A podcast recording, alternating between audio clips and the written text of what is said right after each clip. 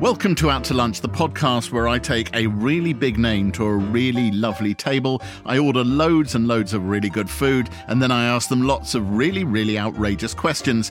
And by the time they've got to the main course, they've started to answer me in detail. This time, it's the brilliant actress, the director, and a woman who could win gold medals for swearing for Britain. It's Kathy Burke.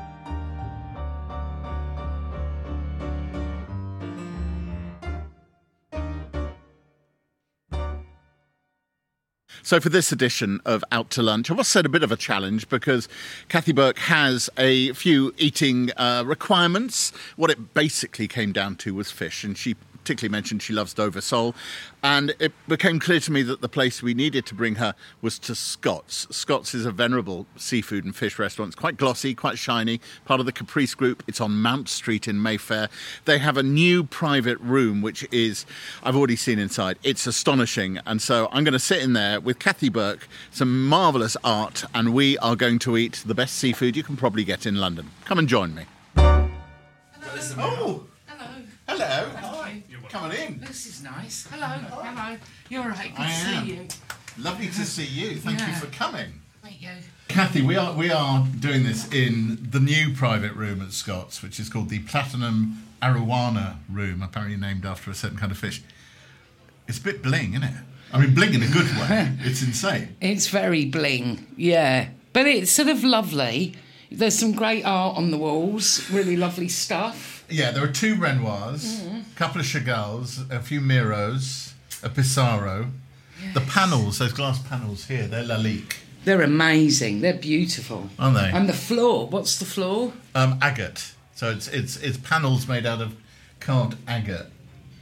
I, I believe the bill for doing this was um, a fat seven figures. Yeah, it's pretty spectacular actually. It's very nice. I heard them all getting the pep talk out there. Oh, it, it's actually it's brilliant when you when you hear them do the thing mm. because they go through the full list of their bookings, Yes. who their regulars are, and they shout it out to the crowd and say. Tell me about this person, and they'll come back with they like a pint of lager on the table when they arrive, and another one to follow the moment it lands. Oh my Or god. table seven, they drink a whole bottle of champagne, but that's it. Yeah. They, they're meant to know. Here's Mark. Yes. Mark is our waiter. Nice to meet you. I mean, it has to be said, Kathy, that we have ended up in this extraordinary room, which only happened basically because of uh, your your dietaries, darling. Oh right. So when you sent you sent me back this brilliant email, am I allowed to read what the brilliant email said? Yeah, said, yeah, of course. Um, I'm a pescatarian but hate seafood and monkfish. I'm, I'm quite with you on them. I mean monkfish. Yeah. Sea bass is a fave and Dover salmon.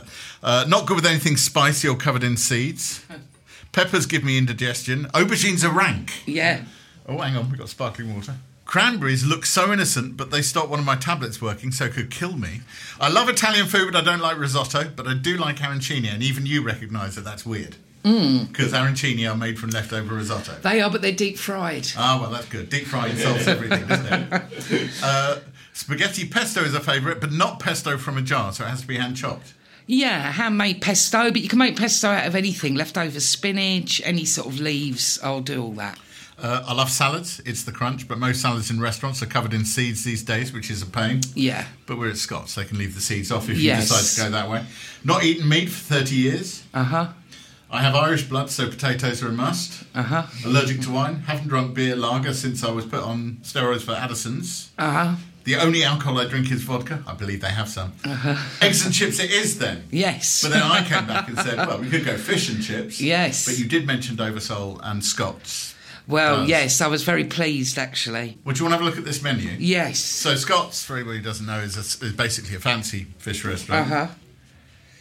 Dover Sole's up the top. Great. Grilled or Gr- what? grilled or Meunier? Which means. Grilled sole is basically grilled, seasoned and grilled. Meunier is first dredged in flour, pan fried in butter, um, and then served with the brown butter sauce. So there's a bit of flour in there. Yeah, no, I'll go for the grilled.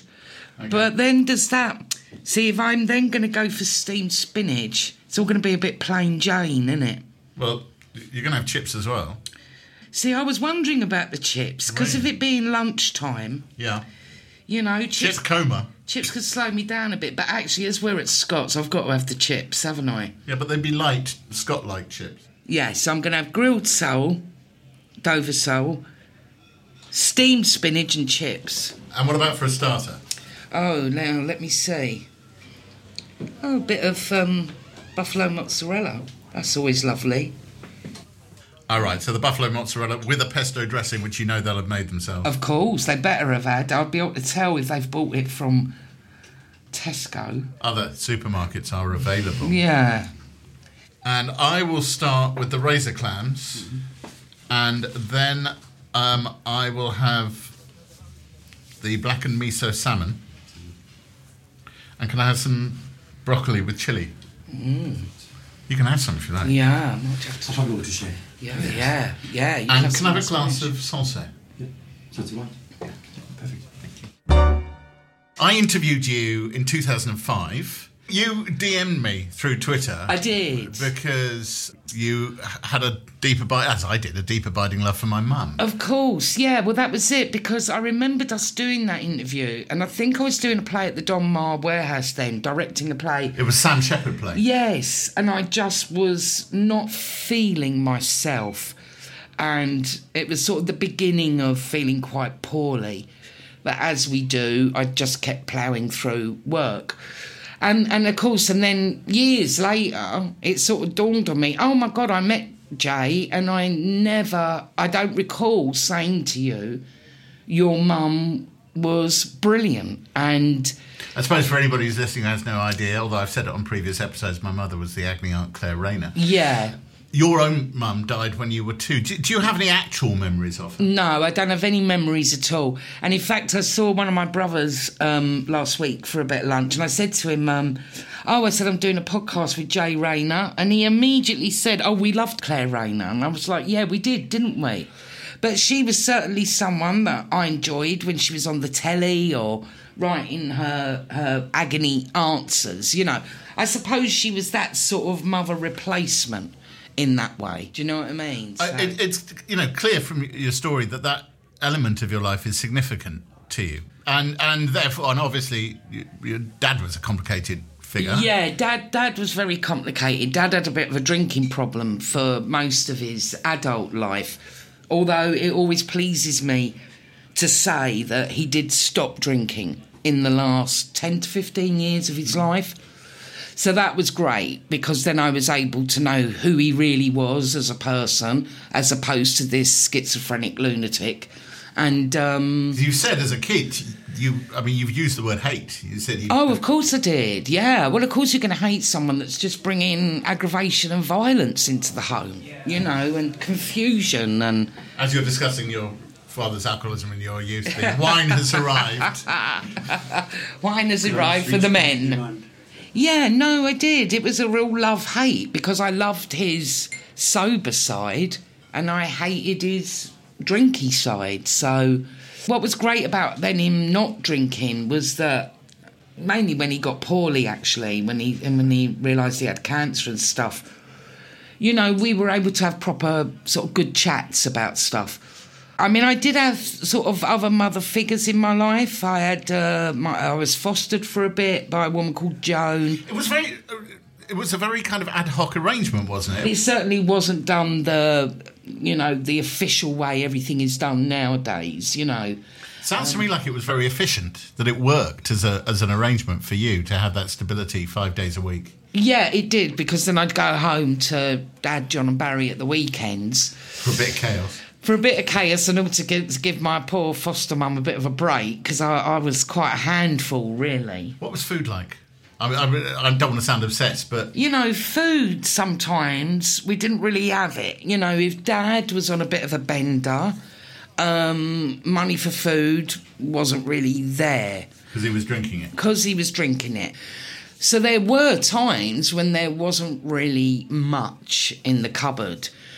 But yes, so sometimes it was a bit shit, you know, sugar sandwiches, um, bit of an oxo cube in, in hot water mixed up. That was always quite good, actually. I would be a bit cheekier than my brothers if I was really hungry. We lived in a, a, a mansion block of flats called Horton Mansions which had Islington. hundreds of flats, Yeah, yeah. And um, so yeah, so I would find myself just knocking on a random door and just saying, have, have you got any, can I have a sandwich? Or, you know what I mean? I just was sort of shameless.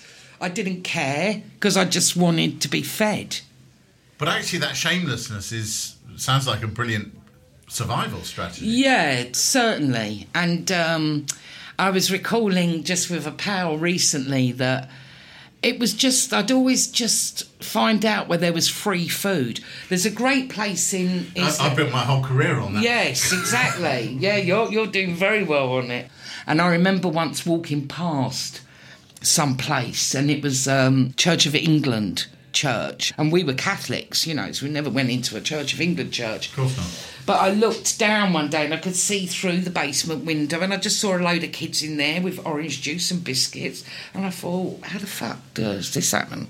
I need some of this. So, um, so I joined up for Sunday school classes, declaring an interest in all religions because I wanted orange juice and biscuits. Well, uh, Jesus gives, and Jesus delivers. to those that are canny and In all wise. ways. It's Clem reading your story. I mean, Anna Scher has to come come into it. Yeah. Put onto Yeah. it by an English teacher who decided to start teaching drama and saw something. Yeah, I think actually looking back, he was a supply teacher, Mr. Paul, and I suppose he was just sort of struggling for things to find to do with us. And he had this book written by Anna Scher, which was a hundred ways to improvise, and so he started getting us up and doing improvisations and stuff, and it was just fantastic, and I loved it. And I think he just saw that I could do it. I was the one that was always making everybody laugh whenever I got up to do anything. And he said to me, Do you know about this place? And and being in Islington, we didn't know about it at all. Explain about Anna Scher for anybody who doesn't know. She's still she, with us. And yeah, so she set up this. Um, it was like a drama club. It it was for after school. But to put it in context, I looked at the list of people who went through Mm. Anna and about half the cast of EastEnders. Well, yeah, I suppose. Martin yeah. Kemp yeah, um, and Susan Tully. Yeah, and Phil Daniels. Daniel Kaluuya is one of the new new kids on the block who's doing brilliantly in Hollywood. Uh, it was like 50p a lesson, something like that. And it was just amazing, and it changed everything for me. But you've got to look at the speed of this. You weren't accepted into Anna Scher until you were about 16. Yeah. But by, what, 17, 18, you were a consultant on Scrubbers and in it? I was a sort of consultant for Mike Leigh. That was a couple of years later. But yeah, no, I just really lucked out actually um, because a Swedish actress who was and was now a film director called Mai Zetterling was making a film called Scrubbers, a very unfortunate title, which was like the female version of the film Scum, yeah, yeah. which was set in a Borstal. And I was just lucky. She came along and watched some of the classes, and I was one of the people that she picked out to um, audition for the film. So this was bonkers. I'd never done anything. And how old were you? 17. And I just adored Mai Zetterling. But she also was important, wasn't she, Zetterling, because she said something else to you on that set. Yeah, she she was really important to me. She was like a horse whisperer. That's how I describe her now because she was constantly in my ear. You need to you need to write, you need to direct. You can't just be an actor because you'll only get certain roles because of the way I looked. She said you'll always just be the little fatty, the little comedy one, you know. Which I didn't have a problem with. I was like, you know, oh, thank you Here's so some much. food. Oh, lovely. That's all right for you. It's hard to be careful. I'll be very careful. Great. Razor clams for Thank me. you. They're Um, both very pretty, aren't they? They are. But she was absolutely right because within, you know, a couple of years, I was thinking, blimey, you know, everything that's being sent to me is just sort of the same character, but. What was just- that character? You know, the mate.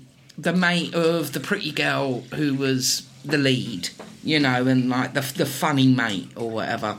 So, yeah, so that's then when I started to. Um, there was a place in Islington, and it's still there, the old Red Lion Theatre. I know it. But I started um, just doing bits of work at the Old Red, doing a bit of stage management, doing some assistant directing. One of the extraordinary things about this story is it, it's sort of in the nature of the arts in Britain that they can look very closed off to people from certain backgrounds hmm. and certain experiences, by which I mean yours. Hmm. And yet you didn't at any point seem to think, this is barred to me. I'm not allowed in. This is not my. This club is not for me. No, it didn't cross my mind actually. Um, Phil Phil Davis, Philip Davis, the actor, he was um, writing and directing plays and putting them on at the Old Red, and um, so I talked to Phil because I recognised him from Quadrophenia. I just went up to him and said, um, "How do you do this?" And uh, he said, "Well, you need you just need to get some money, you know, and um, to put to put a play on." And he never once said to me, "It's really hard," or "You shouldn't," or anything. He was just extremely encouraging. It was actually Dominic Dromgoole that said to me, "This is going to be quite tough for you." And I was like, "Why is that?" And he said, "Well, a you're working class, and b you're a woman." and uh, they just you're two of the things that they don't like in in the theatre world and i just was like tough tip big shit i'm doing it but dominic has always been like a great friend in this industry and What, what always interests me in stories like yours is the way talent finds uh, each other. So you were mates, uh, whether it was friendly or not, at, at all times with the likes of Ray, Winstone, Gary Oldman. You'd met them all. You all came across each other, sort of. Well, Gary was. I first met Gary because Gary was doing a film called Meantime with Mike Leigh, and my best friend in the whole wide world, Tilly Vosburgh, was was in the movie as well. And Tilly was very distraught because she sort of gave away a secret and said Mike wants my character to be a skinhead. And I'm really worried about it, and I don't want to, because then she's going to have to look like that for like six to nine months, wandering around. The key point here is that at that point you were, weren't you? No, Were you I, a I, I, suede head, or were you? I used to be, yeah. When I started Anna's, I was still a bit of a suede head. Mm-hmm. I think that's the best best term for it, really, because I was into the two tone scene and all that sort of stuff. So Gary and Ray were. I, I like to call them by their first names, even though I've never met. Actually, I have met Ray Winstone once or twice. I didn't um, know Ray, no. I knew Gary because I gave some advice because Tilly went back to Mike Leigh and said, it, my character wouldn't be a skinhead. My mate Kath said if she lives in the flats and she's knocking about with this person and that person, the chances of her being a skinhead are very slim. So Mike said, well, who's this Kath? And tell her to come in and give us a talk then.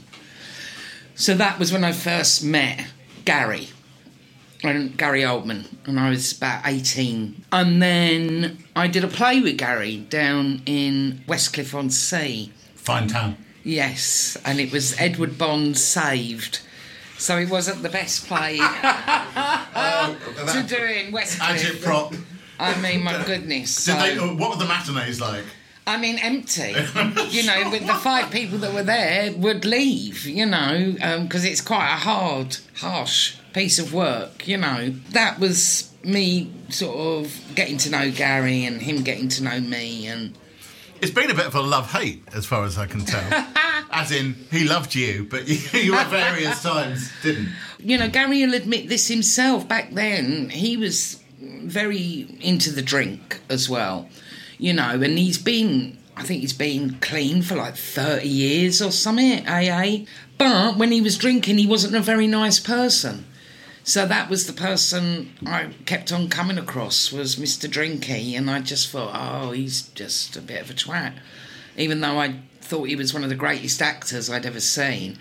And then he went off to Hollywood anyway, so we didn't have any contact with each other for about 10 years. But the contact you did have when that happened was rather monumental, wasn't it? That was, yeah, because then that was the film Nil by Mouth. For, for anybody who doesn't know, explain what Nil by Mouth was. So it was quite a hard hitting film. Ray Winstone's character was a terrible alcoholic and a drug addict, and he just couldn't keep it together. And he would end up being incredibly abusive to his wife, who Which was the part you played. which was the part I played, yeah. But it was one of those films at the time, people were like, oh my god, this is probably one of the horriblest films ever in its brilliance, you know, because it was so realistic. But you know, it's just interesting because all I remember is having a really good time on it and feeling incredibly safe. Um, You won the the Best Actress award at Cannes for it. yeah, which was great, completely unexpected. Is it true you didn't have a passport? Yeah, I didn't have my passport had run out. It was all just dealt with somehow. I don't know. I had a private jet was sent and I was allowed. Who sent you a private jet? Luc Besson because he was one of the producers of the film. I mean, it was bonkers. So me and my agent Stephen, before we knew it, we were on a private jet, and then we were in an helicopter, and then we were walking up the red carpet. Much to the surprise of my friend David Thewlis, who was in Cannes at the time and had rang me that morning to say he'd seen Nil by Mouth and how brilliant it was, and it made Naked, a film that he'd been in, look like the Magic Roundabout, and he was full of compliments. And so, from his point of view, he was sat backstage at the awards ceremony because he was going to give give an award, and he just saw me walking up the red carpet, and he was like, "What's going on?" And he spoke to her this morning. She was at home. So the curious thing is, there you are. You've just won Best Actor at Cannes. The next big film you you seem to do after that is Kevin and Perry, isn't it? Or if not the next one, hmm. because getting the award means that pictures can actually get made if your name's attached to them. Yeah, Harry Enfield got in touch amongst the many people that got in touch wanting their movies made, and said to me, Congratulations, Kath, getting Best Actress at Cannes. That's blooming marvellous. I was like, Oh, thanks, Harry. He went, Do you know what? He said, We'll probably get the money now to do Kevin and Perry, the movie. And I just thought, Oh, what a great idea. And because I loved playing Perry, and Perry was my creation. You've actually said that it was the closest to you, haven't you? Yeah, especially when I was young. Yeah, of course. When I was a kid, I think I was very like Perry. Um, so yeah, I was delighted about that. But there was real snobbery about it. Well, you're going to go and do Strindberg or something, Yeah, and all that. I mean, it's like, fuck off, you know. This is a character I've created. And also, when does a female get to play a male? Particularly in a movie. Um, so I just thought it was a great idea. And I thought this will really show my versatility. So, um, Harry Enfield and Chums, Hmm. the various ones. So those were back in the early noughties and nineties. I'm trying to get the time. They were frame. sort of, they were early 90s. They were, God, I was it really that long ago? Yeah, yeah, they were. I think because I was doing those because I'd already done a couple of series. I think when I was doing Nil by Mouth, because I remember there was a line in Nil by Mouth where my character said, "I'm just having a fag." And I went up to Gary and I went, I need to change this. And he was like, why? Because he had no clue about the comedy because he was In in, America. yeah. And I said, no, no, no, I play this character called Waynetta Slob. And the, the catchphrase of the characters are, I'm smoking a fag. And I said, we really don't want there to be a laugh in this moment. So I changed it to, um, I'm having a cigarette. Thank God there were no laughs to be had. Do you know what I mean?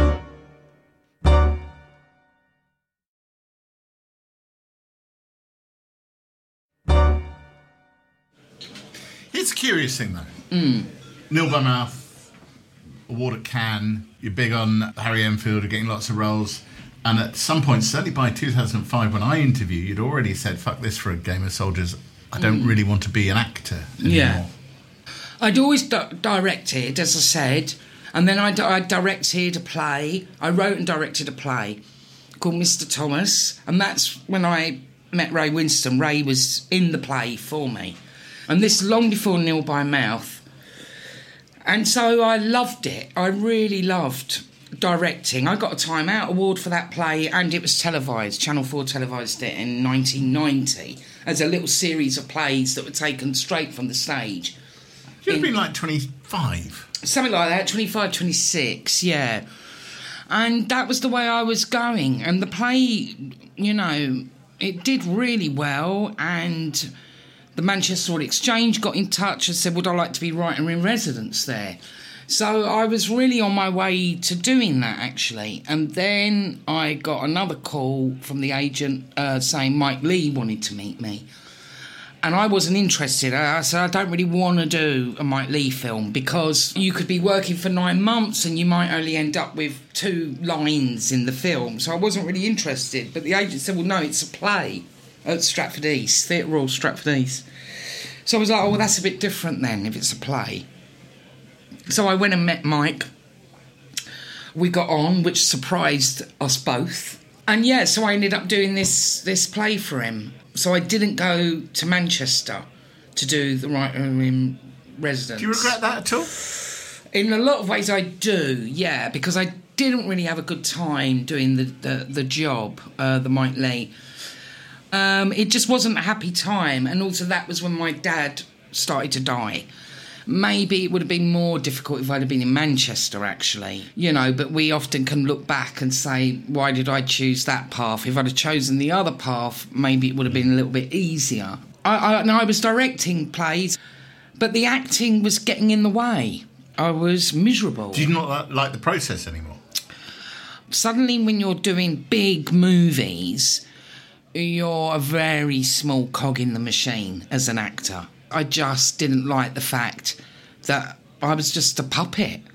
So I just had to put a stop to it, really. And I got my agent round and I said, okay, I think I had a couple of jobs lined up and said, right, I'm going to do these two jobs.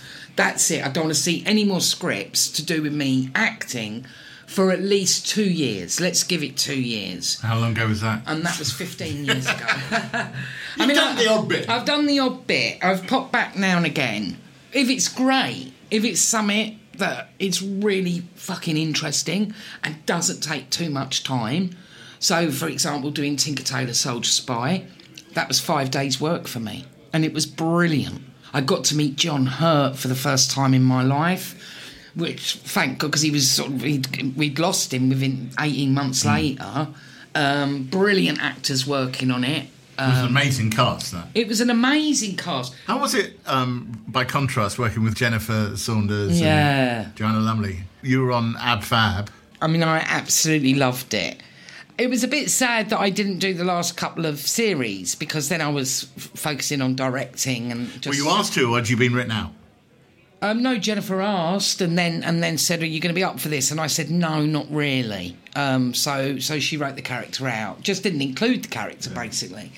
And then when it came to the film, that was a different matter. I mean, the money was fucking appalling. I've never earned such terrible money on a film.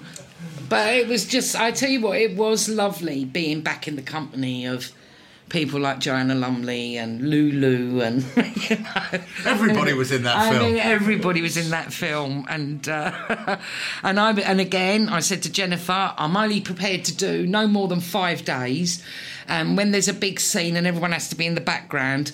I've gone to the toilet, so I don't want to be fucking hanging about for hours doing nothing. And she was like, absolutely fine. You know. Do you still get offered acting parts? yeah. Oh God. Yeah. Do yeah. any come along which you go, maybe? The last thing I did, I did a tiny little thing for Phoebe Waller-Bridge. She did, she did a thing called Crashing, which was before Fleabag came out. She'd done the play Fle- Fleabag, and I knew Phoebe a little bit. So I looked, it was only going to be a day, Right. you know. And also, I just thought, well, Phoebe's amazing, and Phoebe is going to be a superstar Did you, before had we you, know had you it. clocked that? Oh my god! Of course, of course, because Fleabag the play was just Had you seen it in Edinburgh? brilliant um, at the Soho Theatre, Oh, right, and okay. I'd actually read it as well, and um, and I just thought Phoebe was terrific, and so it was like, yeah, of course I'd do this. It's just a day for a pal, you know what I mean, and um, and it was good fun, you know, just playing some old drunken auntie, you know. So one of the assumptions that could be made by the, the fact that you stopped doing a lot of the acting, went into directing, was that you kind of wanted a lower profile.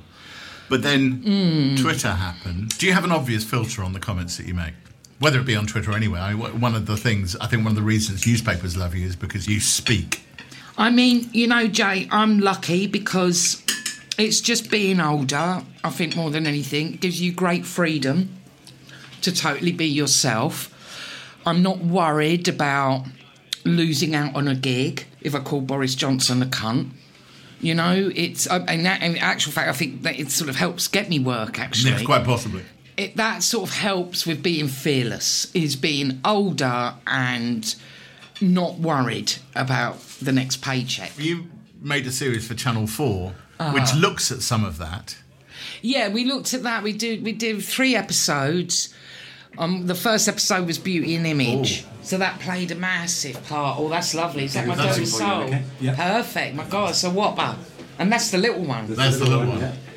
The pitch was me going around talking to women about being women and uh, the, the sort of the highs and the pitfalls of being a woman, really. So It should be said that the papers have actually been full of stories based on the second one about Oh, your right. comments on the menopause. which are plenty. Well, what a fucking nightmare that is. Well, yeah, of course it is. It's not exactly a barrel of laughs. So yeah, so I think, and that's why I went on Twitter, was because I was going through the menopause. Oh, seriously? Yeah, and I thought this is shit. Why isn't everybody talking about this? So I went on Twitter and it was like, "Oi, I'm going for the menopause. This is fucking horrible. Let's all try and talk about it."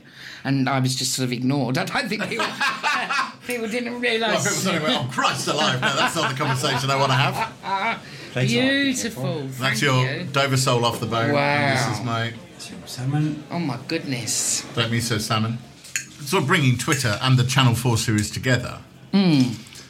Modern life is complicated, isn't it? I think one of the things that's really striking, I've only obviously been able to watch the one on beauty and women, and the thing that you're most struck, struck by in that is the pressures presented by social media, by what you can do to your own appearance.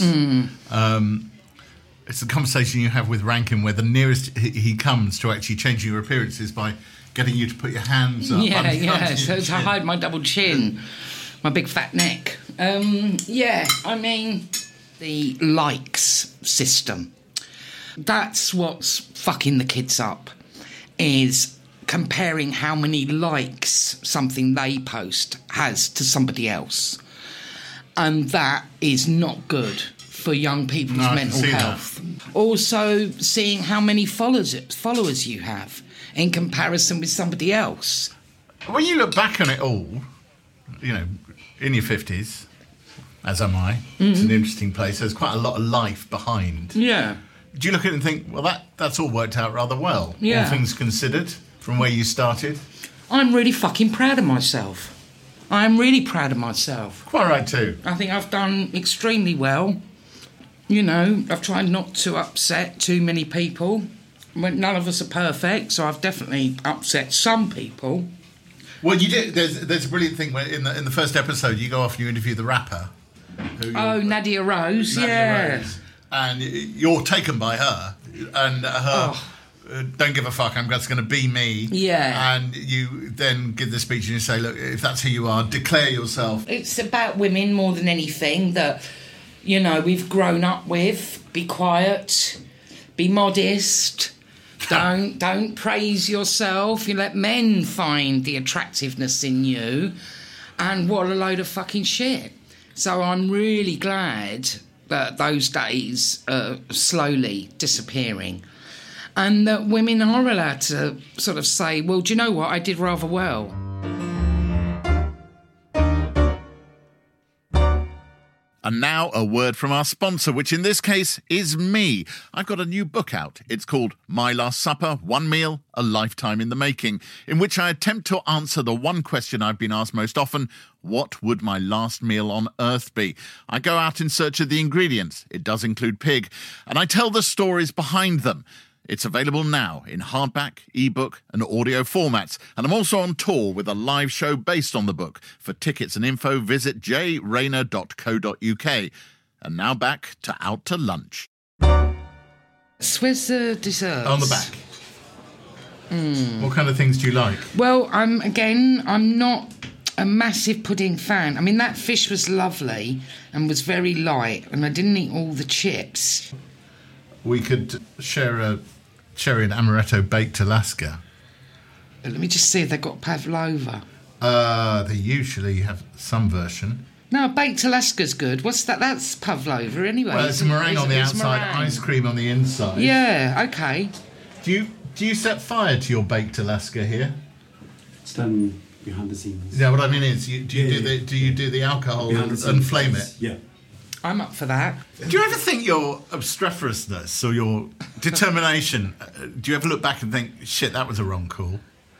that you've written yourself out of something that could have been really fun, or you could have been involved in something that, in retrospect, you thought that was really good, or are you really comfortable with the decisions, even the ones that go wrong? Yeah, no, I'm very comfortable. I'm very comfortable. You can't sort of regret if you don't do something for one reason. It's because you want to do something else for a different reason. Maybe Fleabag when Phoebe was interested in me directing when it was a one-person show. Um, the very first time would have been quite nice to have been involved in that one. I wouldn't have had to do a documentary to get my new windows. If you'd done it, would it have been the same thing? It wouldn't have been the same thing, no. And that's what you have to look at it. You know, when something is really successful, it's because the right people were involved in the job, you know?